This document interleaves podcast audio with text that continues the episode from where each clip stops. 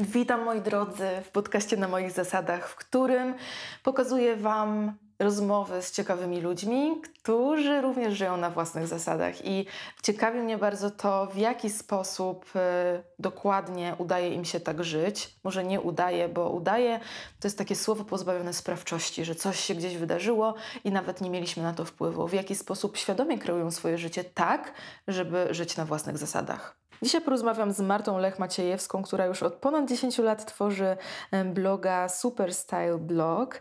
I Marta na pewno żyje na własnych zasadach. Zapytam się dzisiaj ją o to, mm, czy ma w swoim życiu takie mm, punkty zwrotne swojego życia, kariery, mm, gdzie nauczyła się kreować y, tę ścieżkę swojego życia w taki sposób, żeby spełniać swoje marzenia.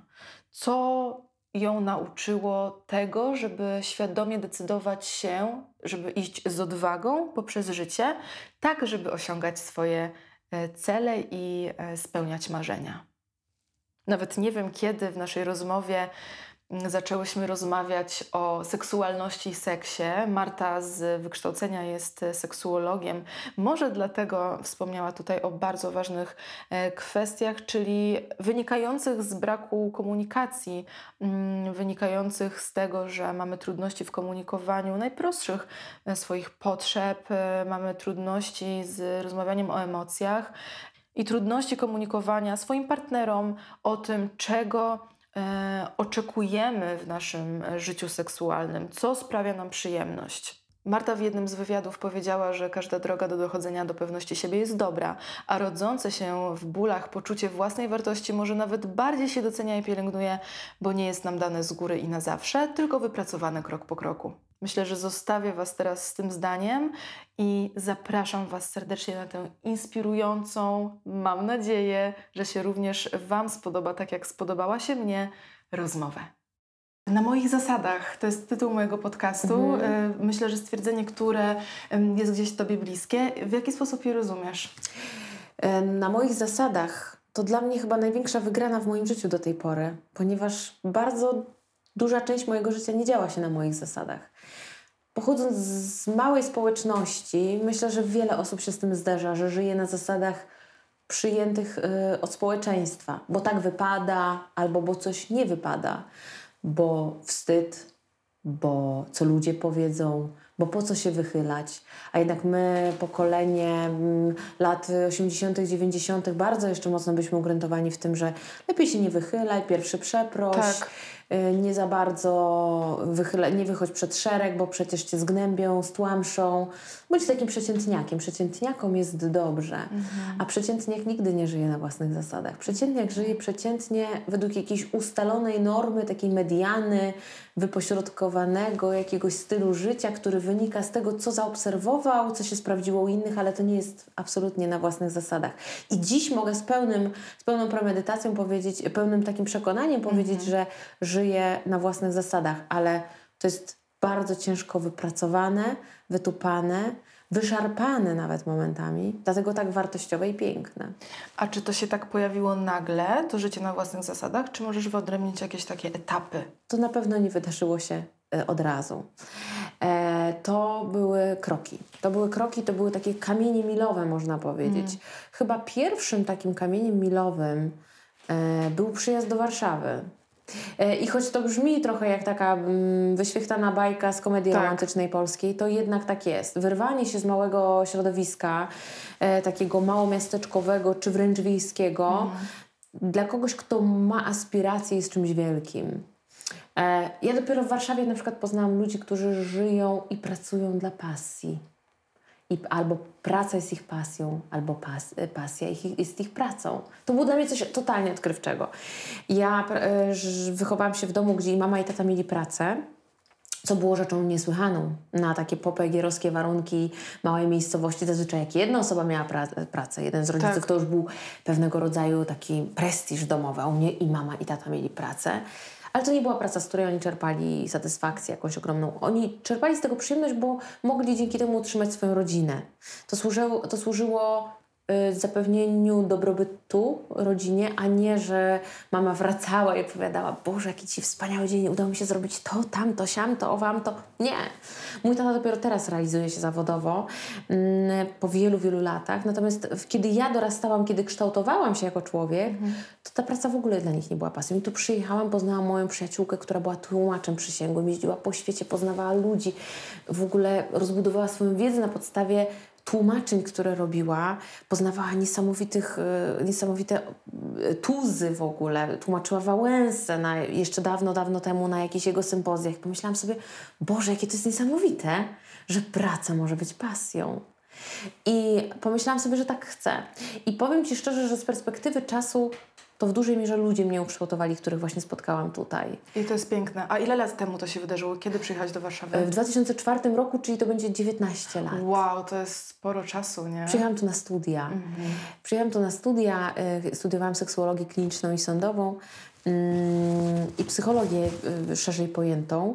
Natomiast y, ja się nie spodziewałam zupełnie tego, co mnie tutaj spotka. Tej, tej otwartości y, umysłu na różne tematy, gdzie zawsze wydawało mi się, że jestem osobą tolerancyjną, osobą o mm, takim światłym umyśle, otwartą na różne sprawy. Dopiero zobaczyłam, jak mamy zakute głowy w takich małych miejscowościach, w takich małych tak. społecznościach. Wiesz, ja też pochodzę z małego miasta, z Ełku i e, faktycznie no, jest tak, że Warszawa to nie jest Polska i, i też trzeba sobie to powiedzieć głośno. I nawet teraz jak wracam do rodzinnego miasta, do którego uwielbiam wracać, bo jest przepiękne, ale no, no ci ludzie tam inaczej myślą i, i to widać zwłaszcza teraz, kiedy żyję na co dzień w Warszawie. E, więc y, powiem Ci, że miałam podobnie, jak przyjechałam tutaj, oczywiście też na studia, czyli taka klasyczna mhm. historia. Przyjeżdżamy, wiesz, studiujemy i ani Ty, ani ja nie pracujemy w zawodzie, bo też myślę, że wynika to z tego, że też jakąś taką utartą miałam myśl, że mój zawód to ma być właśnie zawód i niekoniecznie może pasja, prawda? Właśnie, właśnie o to chodzi. Po czym poznajesz ludzi, którzy Cię ukształtowują i ja tych ludzi w swojej głowie nazwałam y, takimi drogowskazami. Mm widząc ich style życia, ich sposób postrzegania świata, bardzo często oni byli gdzieś tu, ja byłam tu. Ja na nich patrzyłam z taką pasją, z takim niesamowitym zachwytem i myślałam sobie, ja chcę być tu, gdzie oni. I oni byli dla mnie takim mm. drogowskazem, do którego ja dążyłam. Było mi na początku prościej. Dziś podążam już własną drogą.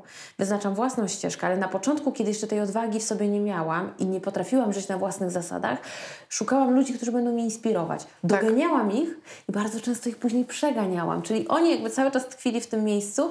Ja docierałam do tego miejsca, wychylałam głowę i mówiłam, okej, okay, tu jest tak, ale stąd widzę jeszcze to. Tak. I ja tam chcę iść. I to było piękne, że na początku, kiedy nie potrafiłam zbudować tych własnych zasad, kiedy nie miałam w sobie tej charyzmy, kiedy nie miałam w sobie tej odwagi, wystarczyli mi ci ludzie, którzy byli dla mnie takim ogromnym, ogromnym wsparciem. Oni sami nawet o tym bardzo często nie wiedzieli, tak. bo już ich historia mnie tak motywowała do działania, że chciałam być tam, gdzie oni.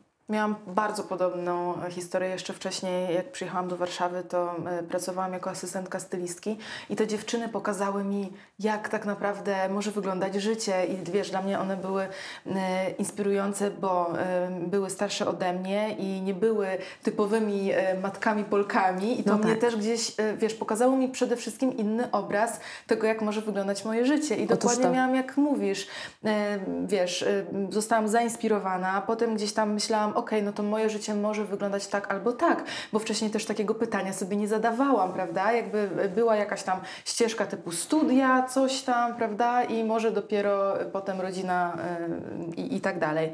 Natomiast zobaczyłam, jak przyjechałam do Warszawy, że mogę sama sobie kreować to życie i to jest bardzo fajne i bardzo ekscytujące. No właśnie wtedy to życie smakuje najbardziej, bo nigdy nie wiesz, co spotka Cię jutro, pojutrze, bo choć nie mamy w wpływu na własne życie, to jednak żyjąc w małych społecznościach, nie chcę generalizować, ale bardzo często tak jest łatwo wpaść w taki tor właśnie stylu życia pewnego. Czyli ja wiem, co mnie spotka w wieku 27 lat. Pewnie w wieku 27 lat będę już miała trójkę dzieci, męża, ten mąż będzie miał pracę, a ja wypadnę z obiegu zawodowego i być może nigdy już do pracy nie wrócę. E, bo to są historie, które ja znam właśnie z tych rejonów, z których pochodzę. Natomiast e, przyjeżdżając do dużego miasta albo zmieniając otoczenie, Dowiadujemy się, że, możemy, że mamy ogromny wpływ. I to, co dało mi y, życie w dużym mieście, wśród ludzi z otwartymi głowami, jest to, że ja zyskałam ogromne poczucie sprawczości w swoim życiu. To jest piękne że nie mam poczucia, że ktoś rządzi moim życiem, że jest jakiś los, Bóg, Buddha, w cokolwiek wierzymy. I że choćbym się starała, choćbym nie wiadomo jak sobie e, żyły wypruwała, to jest jakaś siła wyższa, która za mnie zdecyduje. I ja mogę kończyć świetne studia, e, szukać męża w najlepszych miejscach, e, nie wiem, chodzić na siłownię, ale jak mam być gruba, to będę gruba. Jak mam mieć beznadziejną pracę, w której mnie będą mobbingować, to mnie będą mobbingować. I jak mam nie znaleźć tego męża, to choćbym nie wiem, jak się starała, to tego męża nie znajdę. Nie, wcale to, to jest takie jest. zrzucenie odpowiedzialności na los, na jakiś tak. czynnik zewnętrzny. Jakby no wiadomo, tak jak powiedziałyśmy sobie wcześniej, nie mamy mm, kontroli nad wszystkim w życiu, ale na pewno mamy mm, bardzo dużą sprawczość i, i możliwość kreowania tego swojego e, tak. losu. 100%.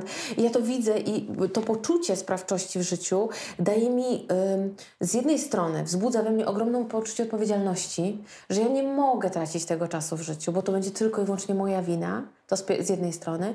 Z drugiej strony ekscytuje mnie to życie, bo ja wiem, że ja nad nim panuję, że nie ma czegoś takiego jak siła wyższa, tak. że nieważne, czy wierzę w Boga, czy nie, gdzie zostałam wychowana i ugruntowana bardzo w wierze, i ja, ta wiara we mnie tkwi, choćbym nie chodziła do kościoła i nie wiem, moje dzieci nie przystępowały do komunii, to ta, te, tego się nie da wyplenić. Ja cieszę się z tej akurat y, cząstki mnie, która została tak ukształtowana, ale wyzwoliłam się z tego myślenia Bóg dał, Bóg zabrał, Bóg tak chciał, co dla wielu ludzi jest słowem wytrychem.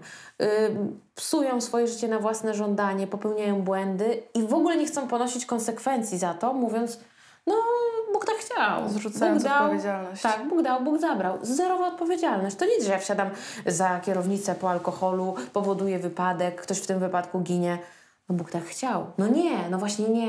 To jest tak, że popełniasz, że to jest ciąg y, wydarzeń i pewnych konsekwencji. Oprócz pojedynczych sytuacji, w której, nie wiem, będę szła wzdłuż tego budynku i kawałek gzymsu spadnie mi na głowę, no i wtedy rzeczywiście może mi się coś stać i to jest przypadek losowy totalnie, to przez większość życia to, co się dzieje w, te, w moim życiu, to, to jest ciąg konsekwencji, wydarzeń, decyzji, czasami trudnych, wychodzenie poza strefę komfortu, czego nie lubimy.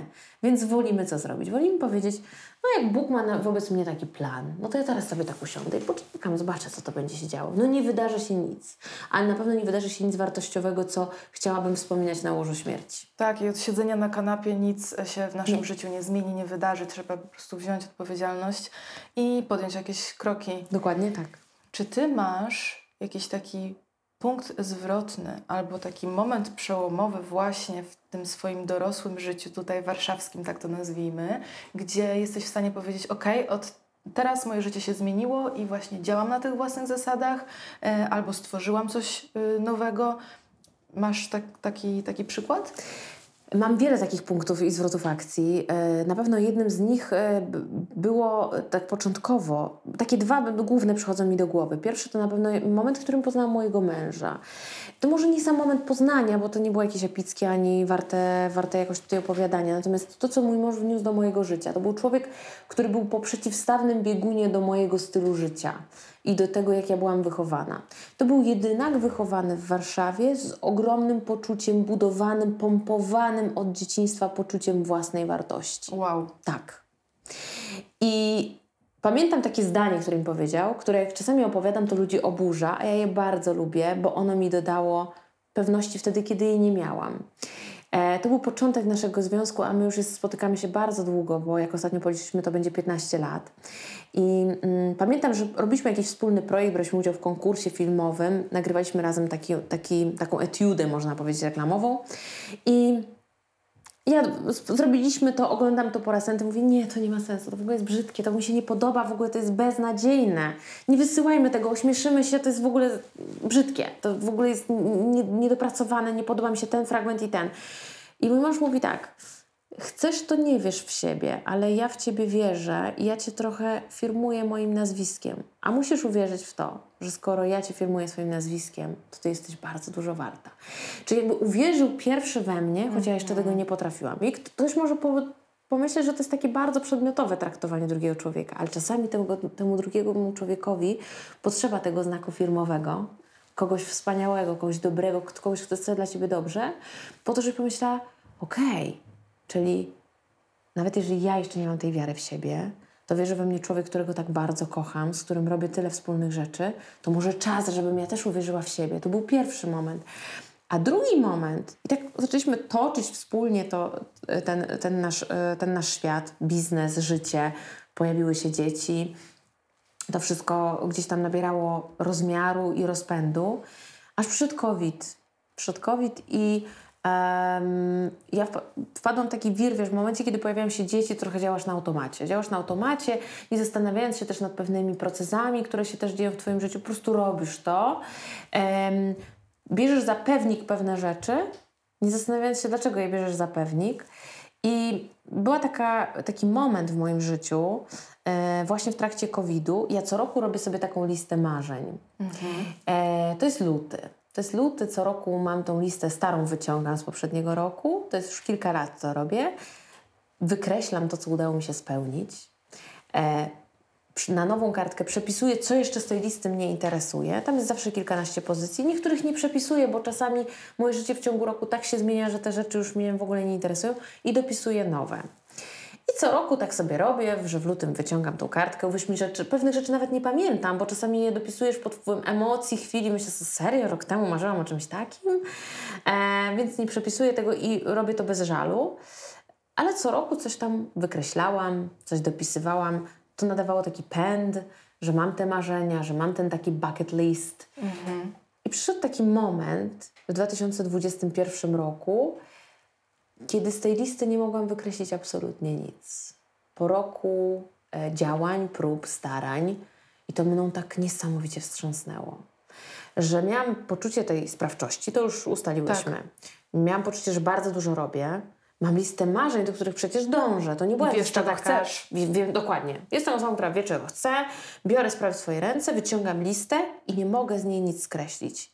Dostałam bardzo mocno wtedy tak obuchem w głowę. Pomyślałam sobie, czy ten rok był na zmarnowanie? Bardzo długo to we mnie rezonowało, nie potrafiłam się z tym pogodzić, dlaczego tak się stało. I pamiętam, że tworząc jeden z projektów, mm, poznałam taką psychoterapeutkę, o której, bo ciągle to we mnie gdzieś mhm. bardzo mocno rezonowało i żyło. Trawiło mnie od środka i powie, opowiedziała mi o tym. I ona mówi, Marta, a, a może to był rok właśnie na niespełnienie tych wszystkich rzeczy? Po to, żeby później doceniać inne? Tak po to, żeby doceniać, ale po to, żeby też zrozumieć, że jeżeli coś napiszesz, napiszesz na kartce, to wcale nie jest tak, że to musi się stać. To nie jest film, tak. w którym robisz listę i te wszystkie rzeczy muszą się wydarzyć, no bo w scenariuszu nic nie dzieje się bez przyczyny filmowym, tak? Tylko życie nie jest scenariuszem. I, a, I to, że coś napiszesz na kartce, to nie znaczy, że to ci się należy w jakikolwiek sposób, bo wiesz, w pewnym momencie zapędzamy się w taki e, piękny kozi róg, w którym wszystko się wydarza, nasze marzenia się spełniają, yy, otaczamy się tylko wspaniałymi ludźmi, się inspirujemy i rozwijamy się, rozwijamy, rozwijamy, rozwijamy, rozwijamy. No nie zawsze tak będzie. Wiesz, co mi się wydaje, że jest y, jeden bardzo ważny czynnik, że niektóre rzeczy może nie są dla Ciebie wtedy. I my jeszcze, na przykład teraz, kiedy, wiesz, otwierasz y, tę kartkę i kurczę, no to mi nie wyszło i od razu masz takie poczucie, że no y, pracowałam, ale mi nie wyszło, więc jesteś zdemotywowana, ale nie rozumiesz jeszcze może wtedy tego, że być może to nie było wtedy dla mnie najlepsze. Może to nie jest dla mnie dobre, wiesz, na teraz, e, ale... Albo musisz dłużej poczekać, bo czasami już jesteśmy tak przekonani o tym, że coś nam się należy, że kiedy przychodzi to za szybko, Mhm. to nie doceniamy tego nie tak doceniamy. bardzo. Tak, to tak. już jest takie, no dobra, następne, następne, następne. Żeby się nie... I później na przykład sama droga do dochodzenia czegoś tak Cię cieszy, no bo to jest fajne, tak jakby coś się dzieje, ale sam cel już przestaje mieć takie znaczenie, bo i tak wiesz, że go osiągniesz. A w momencie, kiedy dostajesz taki sygnał, a nie, a nie wszystko się A może się trzeba trochę popracować Dokładnie. nad sobą. A może, a wow. może doceń, następnym razem się zatrzymaj, podtrzymaj ten sukces, czy to osiągnięcie w dłoni, obejrzyj z każdej strony i powiedz, a to ładne, a to z tej strony takie zielone, a tu mm -hmm. różowe, fajne, podtrzymam to jeszcze chwilę. A nie, do, osiągasz coś i mówisz, dobra, dobra, ja tu jestem królową spełniania e, swoich marzeń, co następne, co następne. I nie przyglądasz się temu, co osiągasz. To jest smutne. Czyli też jest e, tutaj e, mowa o tym, żeby doceniać droga i cieszyć się tą drogą do celu, tak? Ale też kolejna rzecz, żeby mm, cieszyć się z tego miejsca, gdzie już się zajdzie, to tak? Właśnie to. Żeby na chwilę się tam zatrzymać, chociaż na chwilę, bo jesteśmy na tak zadaniowej liście w tym Właśnie, momencie go w życiu. Tak. Ciągle, ciągle, ciągle teraz dzisiaj to, jutro tamto, sram to i tak, Tak. ciągle się napędzamy, ciągle się napędzamy, a tak naprawdę nie o to chodzi w życiu, żeby Tak. też docenić to, co się ma, na chwilę się zatrzymać, zrobić taki remanent. Mhm. I ta lista też, bo właśnie te, po to powstała u mnie ta lutowa lista marzeń, żeby zrobić remanent, że ja biorę tą listę i mówię, dobra, to mnie nie interesuje. O, to fajnie zrobiłam. A myślałam rok temu, byłam tak daleko od tego, a to fajne. I wiesz, w momencie, kiedy nawet w momencie osiągnięcia tego nie masz czasu, żeby to pocelebrować, to widząc to na kartce myślisz, kurde, jednak dałam radę. Tak, ja jestem w ogóle fanką spisywania wszystkiego na papier, jakichś tam swoich myśli, celów, tak jak mówisz, ale też e, zdałam sobie ostatnio z tego sprawę. E, My żyjemy w takim już, no, w Warszawie na pewno e, manifestacje i w ogóle, wiesz, praca z energią i tak dalej, to już się stało wręcz modne i też fajne jest to, żeby sobie zrozumieć, że to nie jest tak, że sobie coś zamanifestujemy i to się od razu zmaterializuje, prawda? Czyli znowu... e, Nikt nam tego nie obieca. tak, nie zapędzać się w taki kozi róg, że okej, dobra, manifestacja, pracuję nad tym, codziennie sobie tam wizualizuję e, i wiesz, i bo, to jest znowu jakiś schemat, prawda? Tak. Myślę, że odpowiedzią, żeby wyjść z tego schematu jest właśnie ten moment zatrzymania się w tu i teraz i takiego pocieszenia się tym, tak jak powiedziałaś bardzo pięknie. I jeszcze wracając do tego e, mojego pytania a propos momentu przemo- punktu zwrotnego, czyli tego, jak poznałeś swojego męża, e, wydaje mi się, że mm, zwłaszcza dla osoby, która pracuje nad poczuciem własnej wartości, na początku tej pracy bardzo ważne jest to, żeby znaleźć zapewnienie z zewnątrz, Bardzo. ze świata zewnętrznego. A zobacz, jak się to neguje w dzisiejszych czasach. Że mówi się, bądź self-made woman, bądź self-made man. Nie szukaj w innych ludziach, nie odbijaj się w oczach innych ludzi.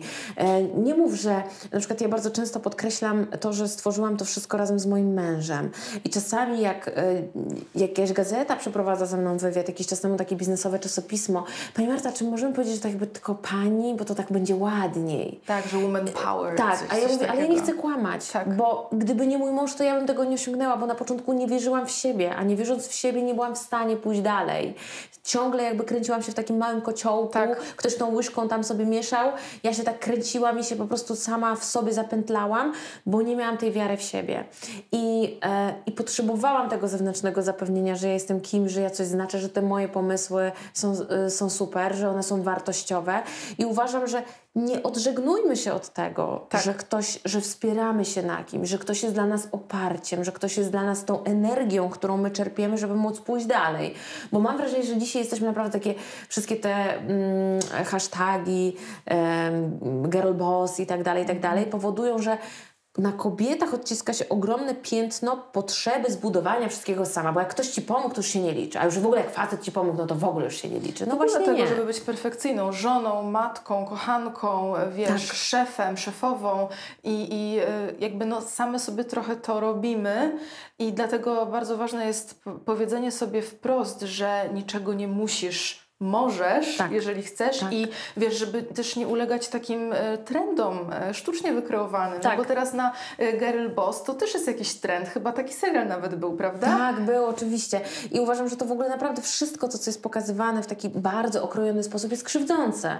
Bo można girl boss y, ograniczyć do pięknego białego biurka z różowym y, laptopem z jabłuszkiem na, mm, na wierzchu, piękną kawą cappuccino z boku w, w kubku ze złoceniami i pięknie ubraną panią prezes. A bardzo często to jest tak, że przychodzi do nas dostawa apaszek, ja jestem w dresie, roz, siedzę, siedzę na podłodze, rozrzynam kartony i muszę szybko sprawdzić apaszki, żeby je wrzucić do sklepu y, naszego internetowego. Tak też wygląda Girl Boss i to też jest wartościowe i, to, jest, bardziej super. prawdziwe. I to jest bardziej prawdziwe, tak, ale wiesz, z czym się ostatnio spotkałam? E, No bo pokolenie to naj, najmłodsze e, generacja Z, prawda? Oni już są troszeczkę inni niż e, milenialsi. Totalnie mam wrażenie. E, Mhm. I e, spotkałam się z czymś takim, że e, stażystka miała problem z tym, żeby, nie wiem, przetrzeć parapet mhm. albo coś tam zrobić, dlatego że oni, wiesz, wiedzą jasno, że okej, okay, to nie jest zakres moich obowiązków i ja tego nie robię, ale właśnie jeżeli jesteś taką szefową, która sama zakasu zakasuje rękawy i tam przetrze ten parapet albo rozpakuje ten karton, to też e, myślę, że to się ceni i tacy ludzie, którzy gdzieś tam, no bo to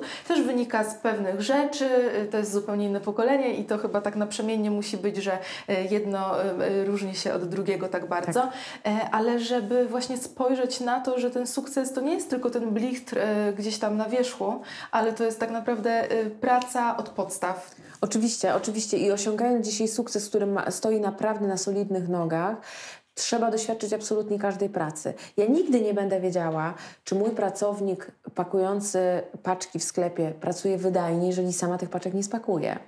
E, nigdy nie będę wiedziała, y, czy, mm, nie wiem, osoba, która zajmuje się produkcją, pracuje wydajnie, jeżeli sama się nie podzywam do firm produkujących jakieś suplementy, które są mi potrzebne. I to się sprowadza absolutnie do każdej dziedziny biznesu.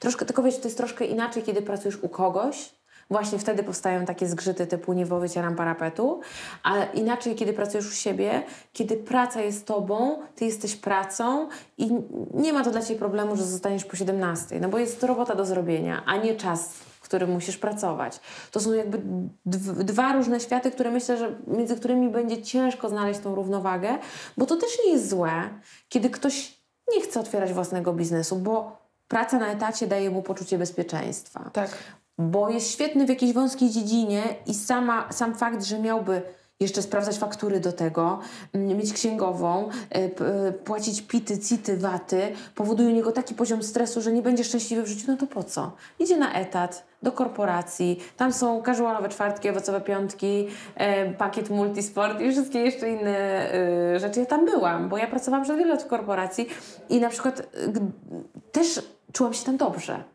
Gdyby nie właśnie upór mojego męża, bo to chciałam powiedzieć, w tym, że założymy coś swojego i ta jego wiara, że nam się uda, to ja sama nigdy bym nie została bizneswoman. Nigdy w życiu bym nie otworzyła własnego biznesu, bo ja w sobie nie miałam tej odwagi, żeby to zrobić. I mając jego, on się świetnie zna właśnie na tych wszystkich rzeczach księgowo, prawno, yy, takich biurowych, to ja mogłam się realizować artystycznie, mogłam tworzyć apaszki, mogłam się zastanawiać, co nowego zrobimy i tak dalej, bo ja miałam ten background. Tak, ale też właśnie to jest też o tym, żeby nie brać wszystkiego na głowę, wiesz, takich pitów, jakichś tak. susów, nie wiem, tak. E, różnych rzeczy, które jakby no pewnie byś zrobiła, ale wtedy nie miałabyś tej przestrzeni tak. na tę kreatywność. Usadzają Cię bardzo nisko, tak. tak. To, jest tak, to są takie czynności, które powodują, że już nie masz e, przestrzeni w głowie na myślenie o tej tak. kreatywnej rzeczy. No bo praca kreatywna też wiąże się z jakimiś tam, ma swoje prawa nie będziesz kreatywna, kiedy będziesz miała na głowie setki zadań, tak. które są jakieś takie powiedzmy łopatologiczne, ale muszą być zrobione. No a mm, kreatywność, e, wiesz, najlepsze pewnie pomysły wpadają Ci, jak jesteś gdzieś wyluzowana psychicznie Dokładnie. w innym miejscu. Zatrudniam y, same kobiety. Nie wynika to y, z żadnej tam ideologii, tylko po prostu przez to, że robię w takim babskim biznesie, to głównie kobiety zgłaszają się na rekrutację.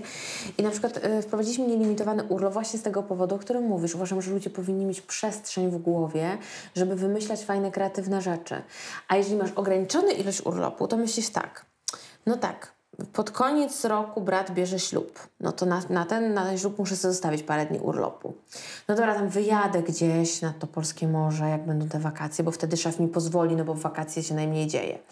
Parę dni muszę zostawić, no bo jakby mama zachorowała, coś by się stało, potrzebuję też tych dni wolnych. I raptem się okazuje, że na taki wyjazd, który dzisiaj masz, na przykład chodzenie po górach, mhm. odkrywanie jakichś super nieodkrytych miejsc, tam gdzie ta głowa by ci pracowała kreatywnie, nie ma przestrzeni. Albo z drugiej strony, zostają ci trzy dni, no nie, no muszę to wykorzystać, no przecież do końca roku, no bo przecież mi nie wypłacą ekwiwalentu. I na siłę bierzesz te trzy dni, chociaż nie masz tak, pójdę mamie, mamie chatę może odmaluję, albo nie wiem, tam e, pójdę, posprzątam w piwnicy. No to nie jest czas na kreatywne pomysły.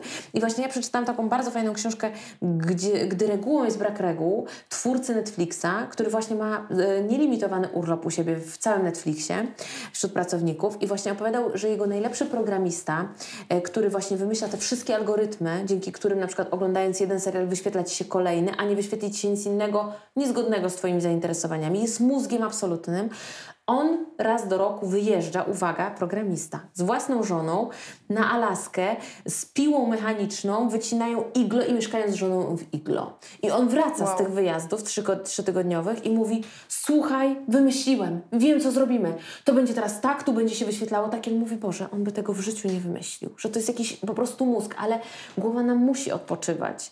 My potrzebujemy w naszej głowie tej przestrzeni. Ja patrzę z troską na młode pokolenie, które jest tak przestymulowane, że największą ujmą dla moich dzieci, największą taką obelgą, jaką mogą mi powiedzieć, to jest nuda, tu jest nudno, okay. tu się nic nie dzieje. Dla dzieci musi się dziać. A gdzie ta przestrzeń na, na tą kreatywną nudę? Na to, żeby one posiedziały w pokoju, gdzie się nic nie dzieje, nie ma y, telewizora, nie ma gier, nie ma konsol, nie ma telefonów i tak dalej. I po prostu porysowały na kartce albo poukładały drewniane klocki w stos. Wiesz, nie ma tej przestrzeni. się, że miałam takie dzieciństwo, gdzie przesiedziałam wakacje na wsi u moich wujków, wiesz, doiłam krowę, y, miałam to, co teraz jest znowu modne, wiesz, y, chodzenie na przykład boso po stopa, y, stopami po, po ziemi, żeby się gdzieś tam ugruntować ale naprawdę teraz to tak bardzo doceniam, bo myślę, że to bardzo też mnie ukształtowało. Jestem taką osobą, gdzie lubię ciszę, lubię spokój i właśnie szukam tych mm, miejsc, gdzie mogę sama nawet bez nikogo po prostu y, zostać ze swoją głową, albo właśnie tą głowę wyłączyć, bo czasami wiesz, jest overthinking i masz mnóstwo myśli, które y, jakby nie czynią ci nic dobrego. I to też y, myślę, że ja przynajmniej nad tym pracuję, żeby, żeby one nie brały góry, ale ta kreatywność gdzieś moim zdaniem leży w takiej podświadomości, wiesz, że dopiero właśnie jak wyłączysz ten mózg, to overthinking, to włącza ci się jakiś taki channel, y, nie wiem, y, kreatywności, jakichś super rozwiązań, które przychodzą w jakimś najmniej spodziewanym momencie. Tak. Na przykład, nie wiem, dojąc tę krowę, nie? Mhm, dokładnie tak jest. Tylko musisz dać temu przestrzeń i mam wrażenie, że młode pokolenie bardzo często tego nie potrafi. Zobacz, jak y, ty mówisz o tym świadomie bardzo, o tych wszystkich elementach właśnie, że musisz wyłączyć to, że musisz właśnie pójść w miejsce, gdzie m, mm, tak naprawdę bardzo mechaniczna czynność spowoduje otworzenie tej, tego miejsca w głowie, gdzie powstają te fajne pomysły, gdzie jest ta kreatywność, gdzie gdzie mm, nie ma niemożliwe, gdzie jest wszystko możliwe i jest wszystko na wyciągnięcie ręki.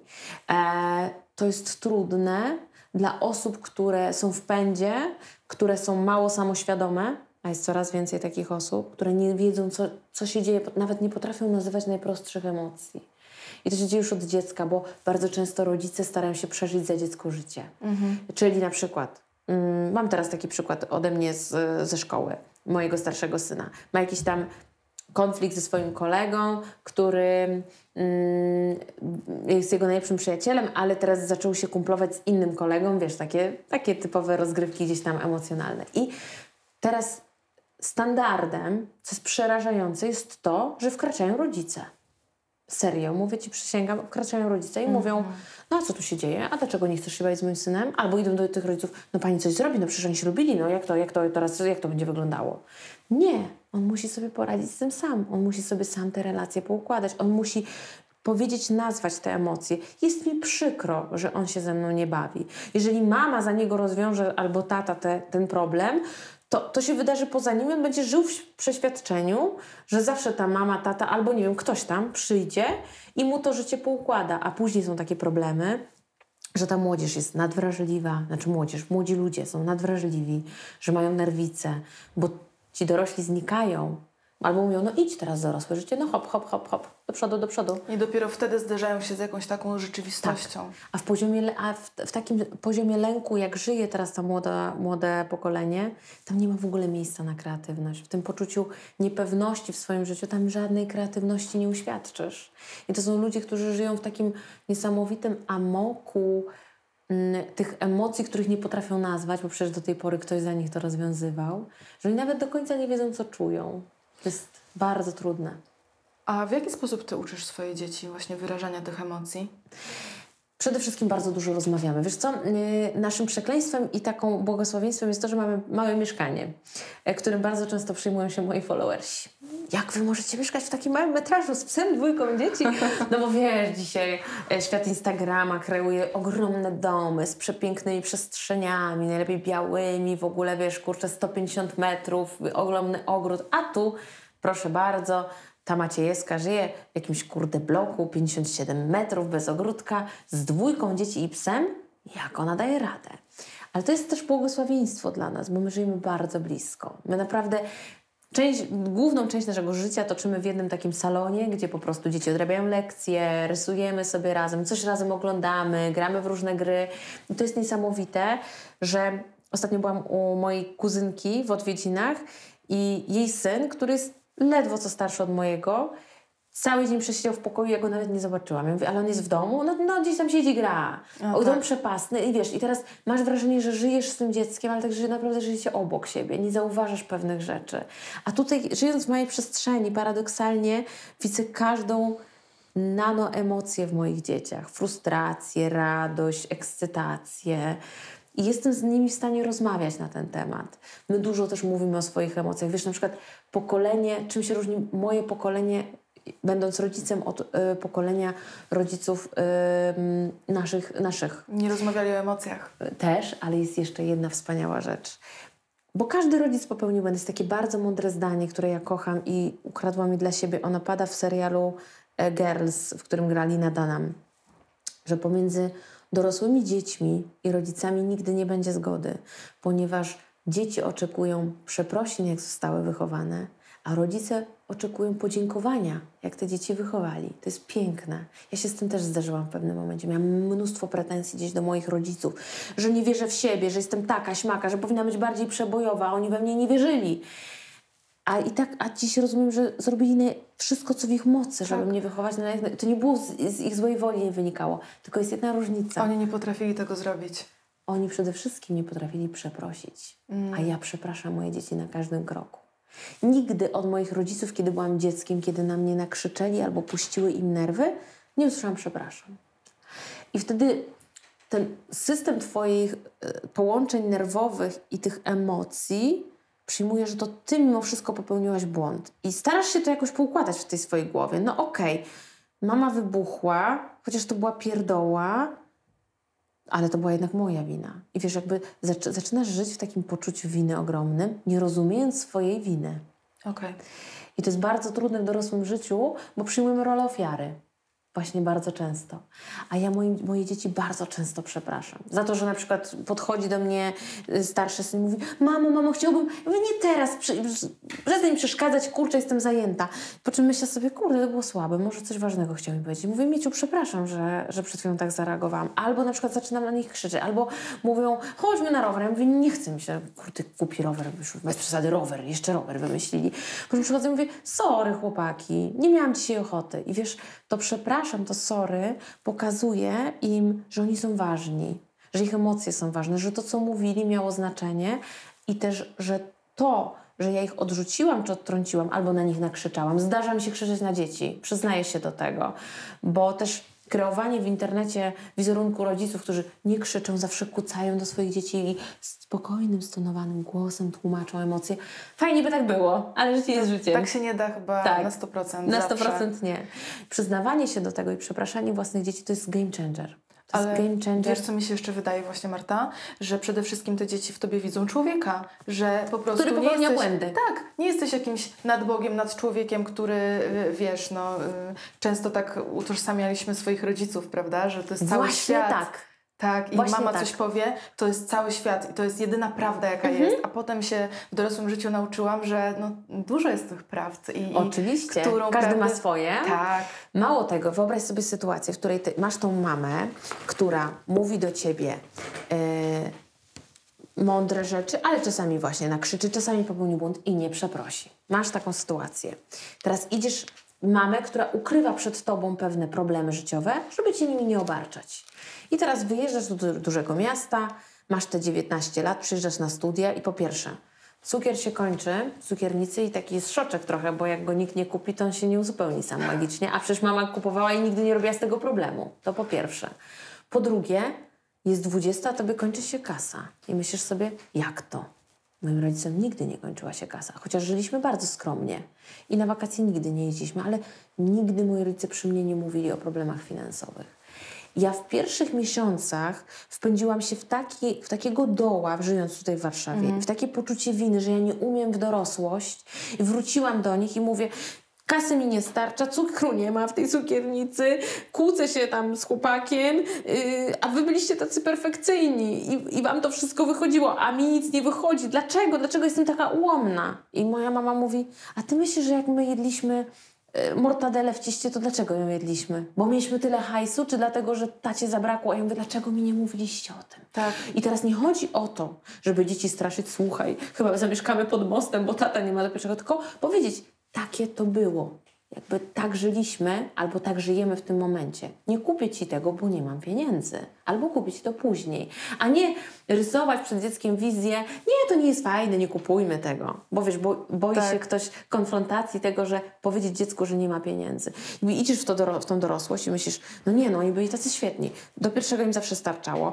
E, Mama super obiady gotowała, mi nic nie wychodzi. E, Cukier zawsze był, papier toaletowy zawsze był, jakieś tam inne potrzeby były spełnione. A ja jadę w tą dorosłość, tak, nie dość, że się kłócę, moi rodzice zawsze się kłócili tak jakby poza nami. Albo bar- rzadko kiedy przy nas, przy mnie i przy moim bracie. Ja mam wrażenie, że dorośli, e, związek taki e, prawdziwy, taki wiesz, e, dobry, to jest taki, że się ludzie nie kłócą. A raptem zaczęłam się spotkać z moim mężem i tu ciach, jedna kłótnia, druga, jakaś, jakieś starcie takie, wiesz, słowne. I myślę sobie, ja to chyba nie umiem w związki. Się okazuje, że jak te właśnie, jak te kłótnie są, to znaczy, że są emocje, tylko warto z nich zachować pewną higienę kłótni, żeby kłócić się w odpowiedni sposób, nie wyciągać, kurczę, orężady z- przed komunii i tak dalej, wiadomo, ale, ale że to jest normalne, że to jest prawdziwe. W ogóle, wiesz, teraz myślę sobie, że takie, takie w ogóle słowo mi przychodzi. Komunikacja. To jest klucz wszystkiego. Tak. Y, Trzeba po prostu odpowiednio zakomunikować, czy dzieciom, czy dziecko mm, no, też się uczy komunikować to swojemu rodzicowi. Ale czy tak jak mówisz w związku, no tutaj nawet ta kłótnia, y, okej, ona może być bardziej emocjonalna, mniej zależy, czy wiesz, jesteś taką włoską rodziną, czy, czy mn- mniej temperamentną, ale właśnie, żeby zakomunikować swoje potrzeby, żeby w jakiś sposób dojść do takiego y, takiej umiejętności nabyć, żeby komunikować swoje potrzeby i gdzieś się spotkać w pół drogi, a może czasami, nie wiem, e, Przejść na drugą przejść stronę. na drugą stronę. To nie jest kurczę ujma na żadnym y, honorze. Wiesz, y, jak ja studiowałam seksuologię i miałam praktyki w ogóle w gabinecie, to wszystkie problemy seksualne ludzi, oprócz takich wynikających z fizjologii, y, jakichś zaburzeń po prostu organizmów, to 90% pozosta- czy 100% pozostałych problemów wynikały z braku komunikacji. No właśnie. Bo raptem się okazuje, że na przykład para nie ma seksu od, nie wiem, dwóch lat. I dlaczego? Bo okazuje się, że on lubił przy świetle, a ona się wstydziła swojego ciała. No i ona zaczęła unikać, pierw ją głowa bolała, później ją bolało coś tam, później ją bolało coś tam, a wystarczyło powiedzieć, słuchaj, nie lubię przy świetle, bo wstydzę się swojego ciała, no zobacz, tu mam taką fałdkę, to jest niefajne, czy możemy w pociemku? A on się nie potrafił tego domyślić. Lubił przy świetle, bo i ona mu się podobała, bo ona była dla niego piękna i on chciał patrzeć na to ciało, bo to go kręciło. A ona uważała, że to jest beznadziejne i zamiast powiedzieć, usiąść po prostu przy stole, zrobić sobie pyszną kawę czy herbatę i powiedzieć, stary, no nie podoba mi się to, no po prostu krępuje mnie to światło, zgaśmy je. No to nie. I dwa lata i raptem wylądowali u terapeuty z wizją rozwodu, a okazało się, że chodziło tylko o zgaszenie światła. Ale zobacz, w ogóle też seks jest takim tematem, gdzie bardzo to ciężko zakomunikować w porównaniu z innymi rzeczami, typu, nie wiem, ty powinieneś wynosić śmieci, ja mam tego dość, no Tak. nie? Jakby cięż, ciężko jest e, nam rozmawiać o seksie, bo znowu to był taki temat, gdzie na przykład u mnie w domu tego W tematu ogóle. nie było w ogóle. Bocian przynosił dzieci. Tak. Mm, tak, tak. Gdzieś tak, tam sama się tego uczyłam. Właśnie też fajnie by było, żeby dzieci uczyły się takiej seksualności, wiesz, w szkole, żeby ktoś poprowadził je. Nie, nie mówię tutaj o wychowaniu do życia w rodzinie typowo, wiesz, nastawione na prokreację, bardziej o takim rozpoznawaniu swoich emocji, y, Tak. to, co się dzieje z moim ciałem, jakby dlaczego to się dzieje i, i takiej właśnie seksualności, która nie jest niczym złym. Każdy ma tę seksualność i fajnie jest to rozwijać i jakby o tym rozmawiać i to nie jest Oczywiście. żaden temat tabu. Wiesz, y, problem się zaczyna już na poziomie nazewnictwa. Tak, oj. E, straszne to jest I, i dlatego też stworzyłam apaszkę właśnie, która y, przedstawia waginę i mówi nazywaj ją jak chcesz, bo taki ma tytuł. E, bo ja się zmierzyłam z moimi dziećmi z tym tematem. No to, po, ta apaszka powstała po tym, jak mój syn do mnie przyszedł do łazienki, bo akurat się kąpałam, wyszłam z wanny, e, on przyszedł zrobić siusiu. No i ja się tam wycieram, nacieram ciało balsamem. No i on tak widzę, tak mi się przygląda. Jakby wielokrotnie chodziłam przy moich dzieciach, jak jeszcze były młodsze, nie wiem, nago, nie wiem, szłam do, do, do sypialni, żeby ubrać się, no nie, nie kryłam się jakoś specjalnie, szczególnie jak byli młodsi. No i on mówi, mama, ty nie masz siusiaka. Ja mówię, no nie mam siusiaka, co ty właściwie masz? I ja postawiona, ja dziewczyna, kurde, po seksuologii, postawiona pod ścianą, mówię, cytrynę. Myślę sobie, co ja powiedziałam? W ogóle dlaczego tak. ja to powiedziałam? Jaka cytryna?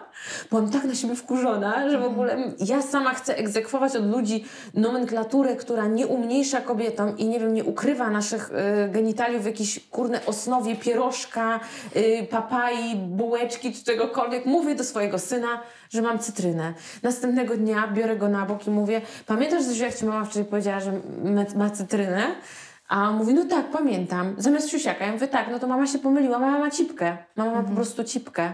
I on mówi, cipkę? Ja mówię, tak. I ostatnio jedziemy miastem i to było dla mnie takie zwycięskie po prostu sytuacja, w której stoi na przejściu dziewczyna. My, ją, jest, my stoimy na czerwonym świetle i siedzimy w aucie. Ona stoi na, na, na przejściu, zaraz będzie przychodziła. Miała przepiękne, długie włosy. Takie długie, bardzo, bardzo długie włosy.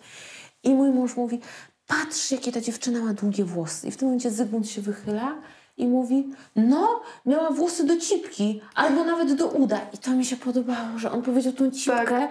jako, jak kolano, łokieć. Tak. Jezu, byłam taka dumna z tego, mhm. że nie mówi siusia, nie mówi pipka, nie mówi jakiegoś zamiennego słowa, nie czerwieni się przy tym, tylko mój sześciolatek mówi, że dziewczyna miała włosy do cipki. I to było dla niego tak jak powiedzenie do pośladków, do kolan.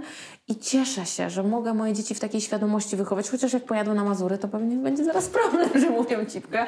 Gdzie umówmy się, no, mówi się siusiak, to jest okej, okay. a na cipkę szukamy pipka, piposzka, y, cipuszka, żeby tylko nie powiedzieć słowo cipka. Jest uznane w języku, język jest też tworzy, twórem żywym, ewoluuje razem z kulturą, ze społecznością. Kiedyś słowo cipa czy cipka było wulgarne, dziś już nie jest. I nawet profesor Bralczyk to mówi, że jest już to normalnym takim określeniem na kobiece Y, genitalia. I dlaczego mamy tego słowa nie używać? Albo dzieciom mówić, że to jest broszka, skarbonka, ostatnio słyszałam, nie wiem, straszne, skarbonka, jakieś inne pierożki czy, czy bułeczki, jak po prostu my kobiety mamy cipki. Ale dobrze zauważyłaś, że ta cipka jest takim słowem, które gdzieś tam jest niżej od tego penisa, nie? Tak, penis to penis, nie? Tak, no to nie masz problemu z powiedzeniem penis, penis, penis. No Jakby, penis, no. Tak, w przedszkolu też można powiedzieć siusiak, penis, jest normalnie. Tak. Poza tym siusiak to jest jedno słowo, które nie używa się na określenie niczego innego. Mhm. Nie powiesz na bagietkę, która jest długa siusiak, tak. ani na nic innego. Siusiak to siusiak. A na tą cipkę biedną to się wymyśla, żeby tylko nie użyć tylko tego nie, słowa. Tak. I już wtedy, już wtedy nas kobiety chowa się wstydzie, we wstydzie, że my, my faceci tam mogą, kurczę, się porównywać tak. w, tych, na, w tych szatniach, tu o, tu masz taki, coś tam, przechadzać się z dumą i tak dalej, a my kobiety wszystkie zakryte, ukryte, zawstydzone. No nie, no ja tego, czegoś takiego nie chcę. Ja też tego nie chcę i, i właśnie zaczynając od takiego wstydu, wiesz, zakrywania swojego ciała e, poprzez, żeby uniknąć nazywania rzeczy po imieniu, my potem rośniemy e, na dorosłe kobiety, które boją się mówić o swoich potrzebach seksualnych i, i potem y, tak lądujemy u e, seksuologa na kozetce. Jednym z największych ścian, które usłyszałam y, dotyczącą seksualności, w której ja byłam edukowana na studiach przez najznamienitszych profesorów seksuologów w Polsce, to jest to, że istnieje coś takiego jak orgazm pochwowy, a nie istnieje. Właśnie. Istnieje tylko pory orgazm łechtaczkowy.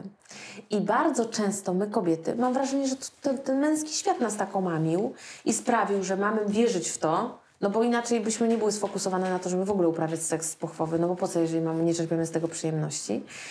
Istnieje tylko tak naprawdę udokumentowany orgazm łechtaczkowy u kobiety. Wynika to z budowy łechtaczki i ukrwienia. Tam w środku nie ma punktu G. Tam nie ma niczego, co mogłoby sprawić. Oczywiście można osiągnąć podczas seksu pochwowego orgazm, ale to wynika z u, um, ukształtowania samej waginy i pochwy i tego, że bardzo często łechtaczka, bo to co widzimy na zewnątrz łechtaczki to jest tylko taka Malutka część. Tak, bo reszta jest po, pod, e, w środku i o, bardzo często okala wejście do, do pochwy. Jeżeli jest na tyle rozbudowana, to może podczas takiego seksu dojść do jej pobudzenia i wtedy możemy mieć orgazm e, również w trakcie seksu e, takiego penetracyjnego, ale to nie jest orgazm pochwowy. Orgazm pochwowy nie istnieje, istnieje tylko orgazm łychtaczkowy. Mówimy to oczywiście, kobieta osiąga orgazm na wielu płaszczyznach. Umysłowym, czasami jak jesteśmy bardzo podniecone, a facet nas tak kręci, to nawet podczas pobudzenia szyi, głaskania szyi jesteśmy w stanie osiągnąć orgazm, bo my tak mamy. Dla nas ta głowa w seksie jest równie ważna jak pozostałe Myślę, organy. Że naprawdę najważniejsza. Wręcz ważniejsza. Tak, nie jesteśmy głowy... w stanie się wyłączyć, tak, że tu jesteś przejęta czymś, kurczę, masz wypadek, nie, stłuczkę samochodową, a facet mówi, chodź się pobzykamy. To mówisz, ho, dobra, pewnie, nie? Tak. tak jak faceci. Faceci są, u nich to jest mechanizm. Chociaż też biologizm. wydaje mi się, że tak, oczywiście fizjologia u faceta to jest podstawa, natomiast też wydaje mi się, że y, trochę narzuciliśmy taką presję na społeczeństwo, na facetów. Tak. I y, to, To też nie jest racja. tak, z- że, że oni wszyscy po prostu tylko o tym seksie myślą i tak potrafią się wyłączyć. No nie, też wiele problemów gdzieś tam y, w parach wynika z tego, że Mhm. ten, ten facet, gdzie wiesz, musi posadzić drzewo, spłodzić Tak. syna, wybudować dom, też po prostu już nie wyrabia. Tak. I dlatego Tak, ma dlatego to wszystkie te depresje powstają i tak, Tak. dalej. Oczywiście, że tak. Słuchaj, yy, yy, to jest jedna sprawa, czyli ci faceci też są poszkodowani w tym świecie seksualnym, tych, e, tych oczekiwań.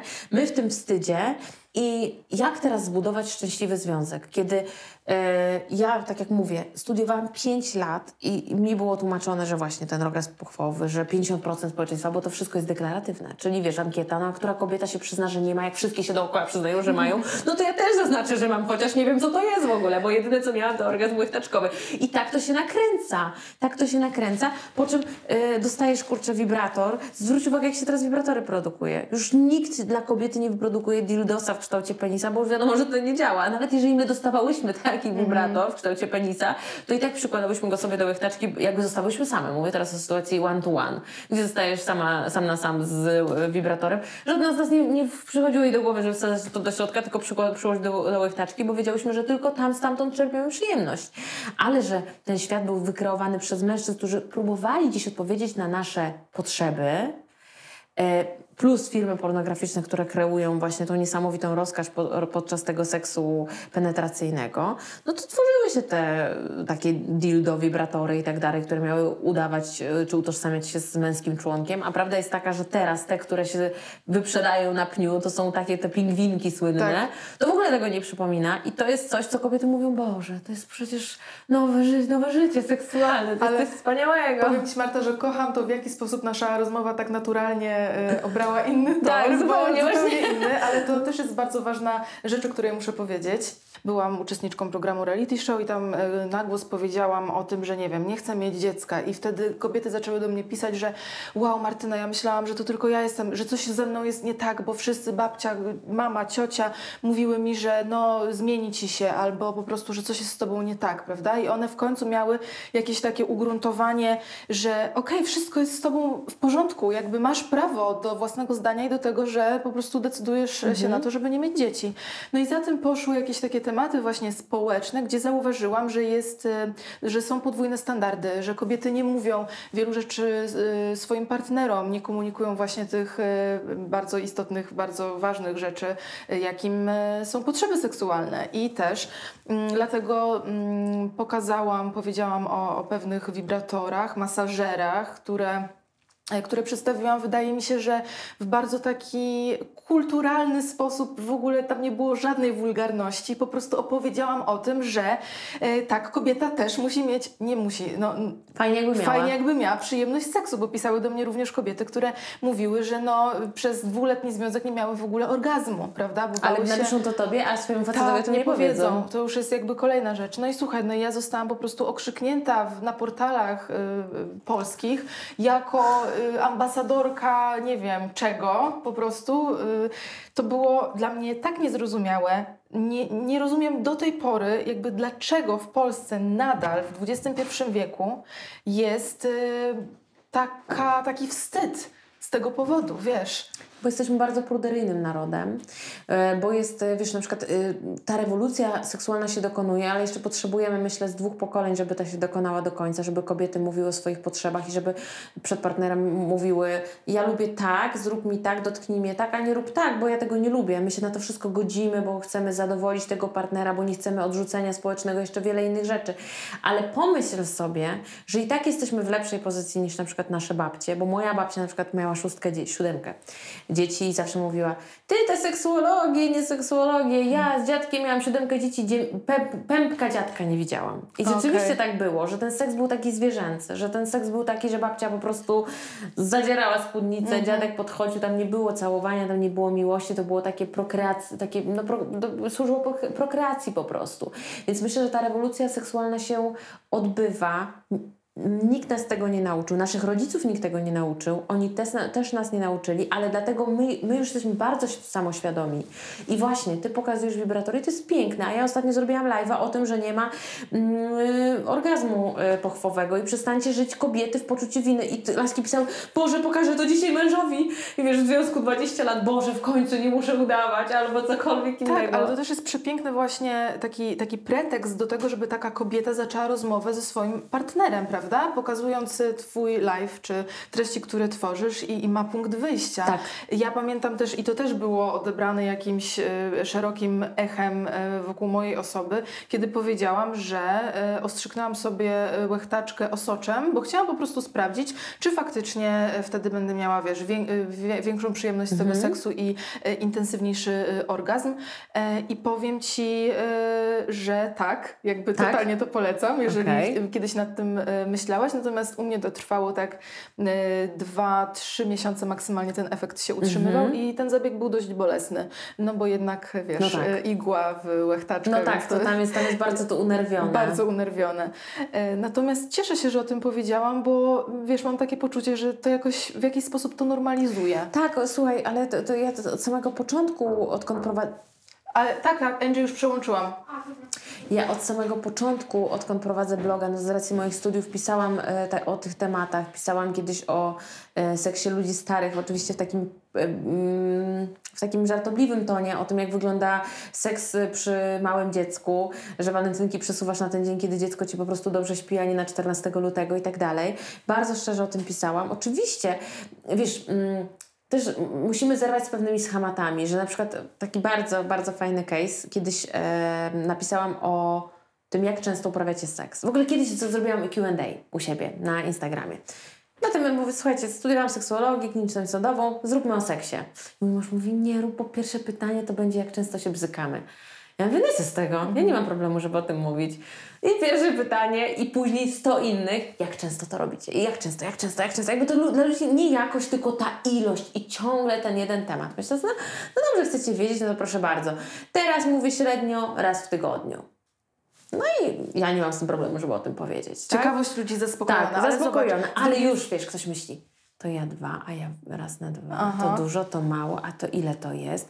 Mało tego. Zrobiłam później taki post na Facebooku, wcześniej to było, przepraszam, gdzie właśnie napisałam, słuchajcie, teraz mamy małe dziecko, bo to jeszcze nasz młodszy syn był jeszcze młodszy.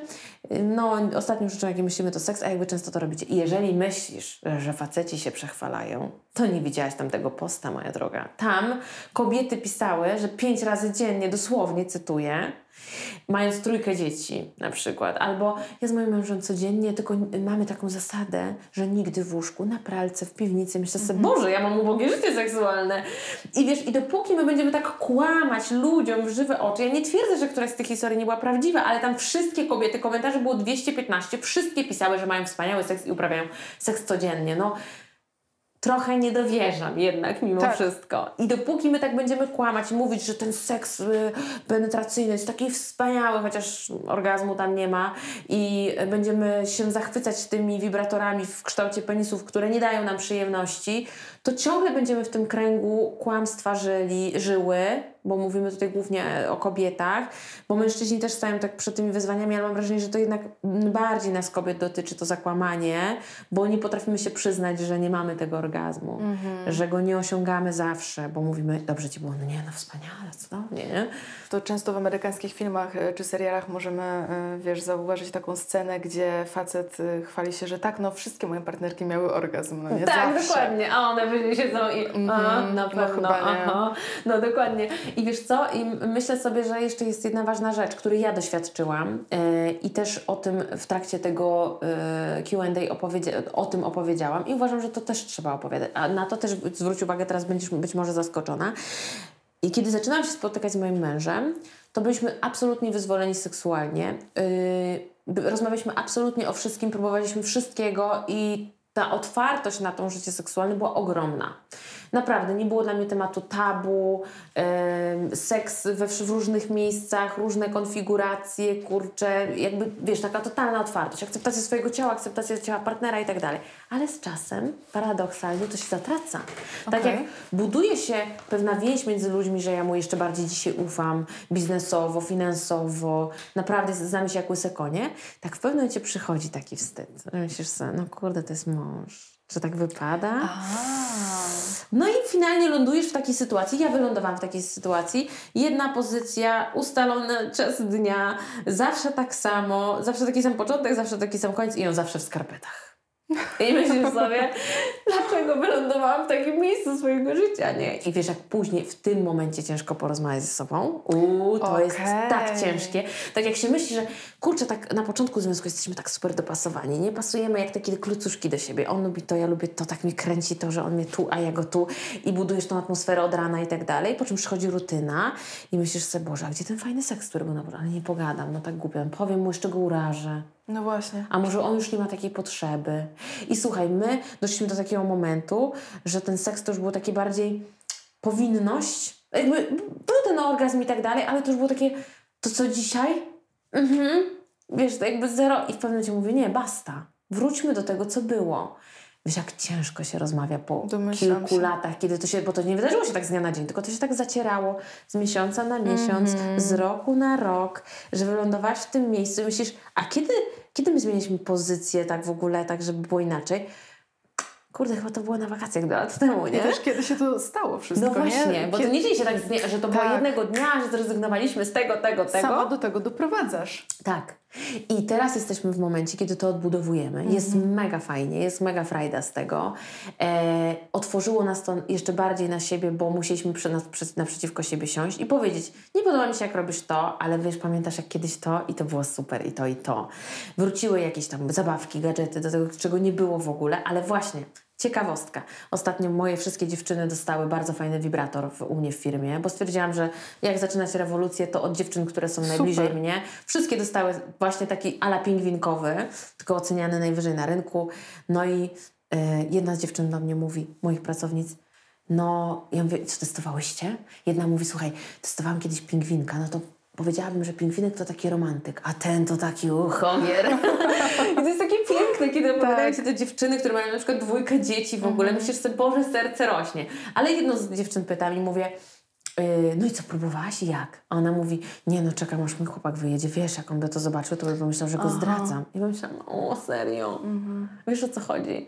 Że właśnie są takie historie, że dziewczyna mówi ten romantyk, ten ogier i są takie historie, że nie użyję przy moim partnerze, bo nie porozmawiam z nim o Czyli tym. w 90% jestem pewna, że w tym przypadku ona nie komunikuje mu Absolutnie. swoich potrzeb. Nie, nie. I tak się zastanawiam, czy tam w ogóle jest fajna Mhm. relacja seksualna, oparta na jakiejś ciekawości też, bo ja jestem idealnym przykładem na to z moim mężem, że to można odbudować. I naprawdę można znowu mieć fajny seks, y, taki pełen ciekawości, takiego, co wydarzy się następnym razem, czy mnie zaskoczy. To się da odbudować, tylko to naprawdę wymaga, to już jest naprawdę hardcore, żeby znowu się otworzyć, żeby, żeby usiąść naprzeciwko siebie i powiedzieć ups, no to gdzieś to zgubiliśmy, poszukamy. Okej, a co jeżeli powiedzmy w takim dwuletnim związku e, kobieta udawała orgazm i ten sposób, w który, e, wiesz, do którego dochodziła, jakby nie, zupełnie nie, nie jest dla niej dobry i w jaki sposób teraz ma zakomunikować swojemu partnerowi? To jest szalenie trudne. No właśnie, nie? To jest moim zdaniem właśnie, dlatego my nie wychodzimy z tego kłamstwa, Mhm. bo boimy się, że facet pomyśli, że my jesteśmy jakieś niedorobione. Tak. Jest szansa, że nam nie uwierzy, że ten orgazm penetracyjny nie istnieje pochwowy i wtedy on powie, no tak, ty nie masz, to mówisz, że nie istnieje, a pewnie inne mają. Wszystkie moje poprzednie dziewczyny miały, Tak, a ty nie masz? jest z tobą źle. Tak. Znowu. Dokładnie, więc ona się boi tej oceny. Poza tym boi się utraty wiarygodności na innych płaszczyznach. No tu mnie okłamała, to ciekawe, czy jak mówiła to i to, to czy ciekawe, czy mnie nie okłamywała. Mm, Fajnie jest wtedy udać się na neutralny grunt, na przykład do seksuologa, który wyjaśni jako specjalista, że wynikało to z, brak, z, jakby lęku przed odtrąceniem, że wynikało to z tego, że być może myślała, że to, co odczuwa, nie znając na przykład mm, orgazmu właściwego, bo bardzo często te kobiety tak. na przykład totalnie przez wiele lat nie, nie znają orgazmu, bo jeżeli tylko dochodzi do seksu penetracyjnego, to skąd one mają wiedzieć, co to jest orgazm łechtaczkowy, jeżeli tam w ogóle nigdy się nic nie działo w tych rejonach. No i jeszcze tak? facet nie wie, gdzie jest łechtaczka Albo, na przykład. No to też bardzo częste. I, yy, I dlatego pójście na neutralny grunt, gdzie nie skończy się to odrzuceniem, gdzie nie skończy się to, y, a tam gadać głupoty, przestań w ogóle, o czym ty rozmawiasz do mnie, e, odtrąceniem, brakiem zrozumienia. Pójście na neutralny grunt jest bardzo fajną, y, fajnym rozwiązaniem. Nawet to nie musi być seksuolog, to może być psycholog po prostu. Czyli taka, e... taka, taka osoba zwana mediatorem. Tak, Ktoś, kto mediator, jest po prostu dokładnie, to jest świetne. Okay. I to jest świetne. W tym momencie idziesz na neutralny grunt i masz kogoś, takiego swojego sojusznika, obydwie strony mają sojusznika. Jedna powie, okej, okay, dlaczego mnie okłamywałeś? I ta druga strona wtedy mówi, bo się bałam odtrącenia. No i w tym momencie ta osoba mediująca jest w stanie zawiadywać, jeżeli to zacznie wchodzić na zbyt du duże rejestry albo jakieś obarczanie kogoś winą, to może zawsze powiedzieć stop, dlaczego to o tym mówisz, dlaczego teraz obarczasz winą, dlaczego poczułeś się niepewnie. To nie chodzi o ciebie, to chodzi o tą osobę, chodzi o jej przyjemność. Sprowadza na ziemię tą dyskusję.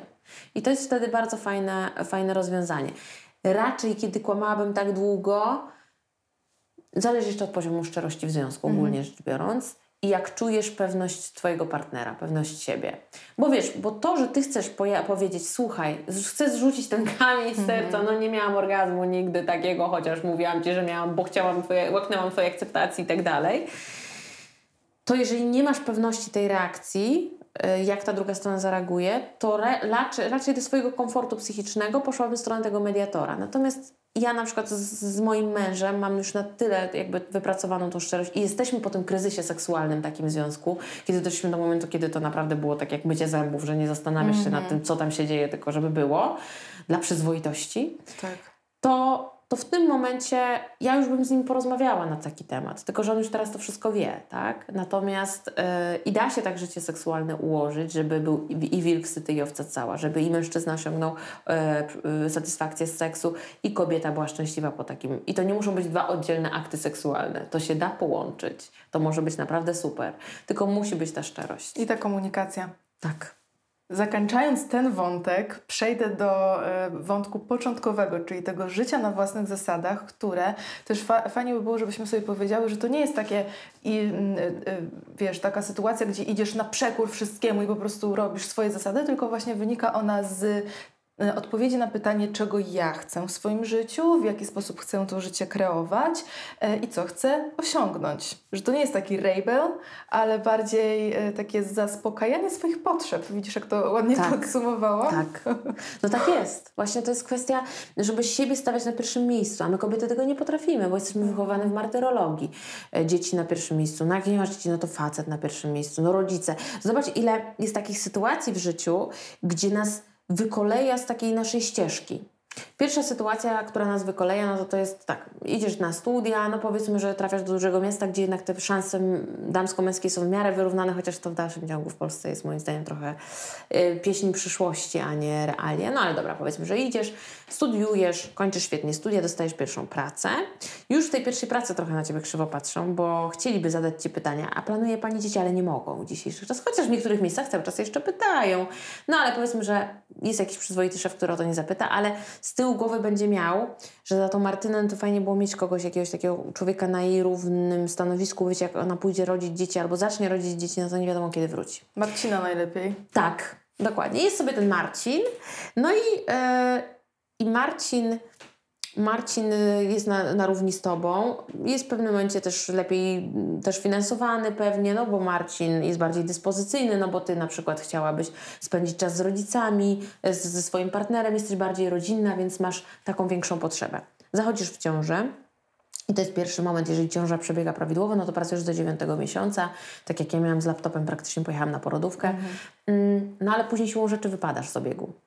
Mija czas, a ten czas w wielu branżach jest nieodwracalny. Wracasz i w ogóle już nie znasz tych klientów, którzy tam są, bo się pozmienią. Tu w marketingu już pracuje ktoś inny. Marta, mało tego, ty siebie nie znasz, tak, tak sobie myślę. Tak, bo wracasz już z innymi priorytetami, zupełnie innymi. Pierwszy raz, kiedy cię wykoleja. Później, e, później mijają sobie cza, e, później są gdzie choroby dzieci. Bo przecież dzieci też chorują. To nie, nie wolno o tym zapominać. I wypadasz raz, drugi, trzeci, siódmy.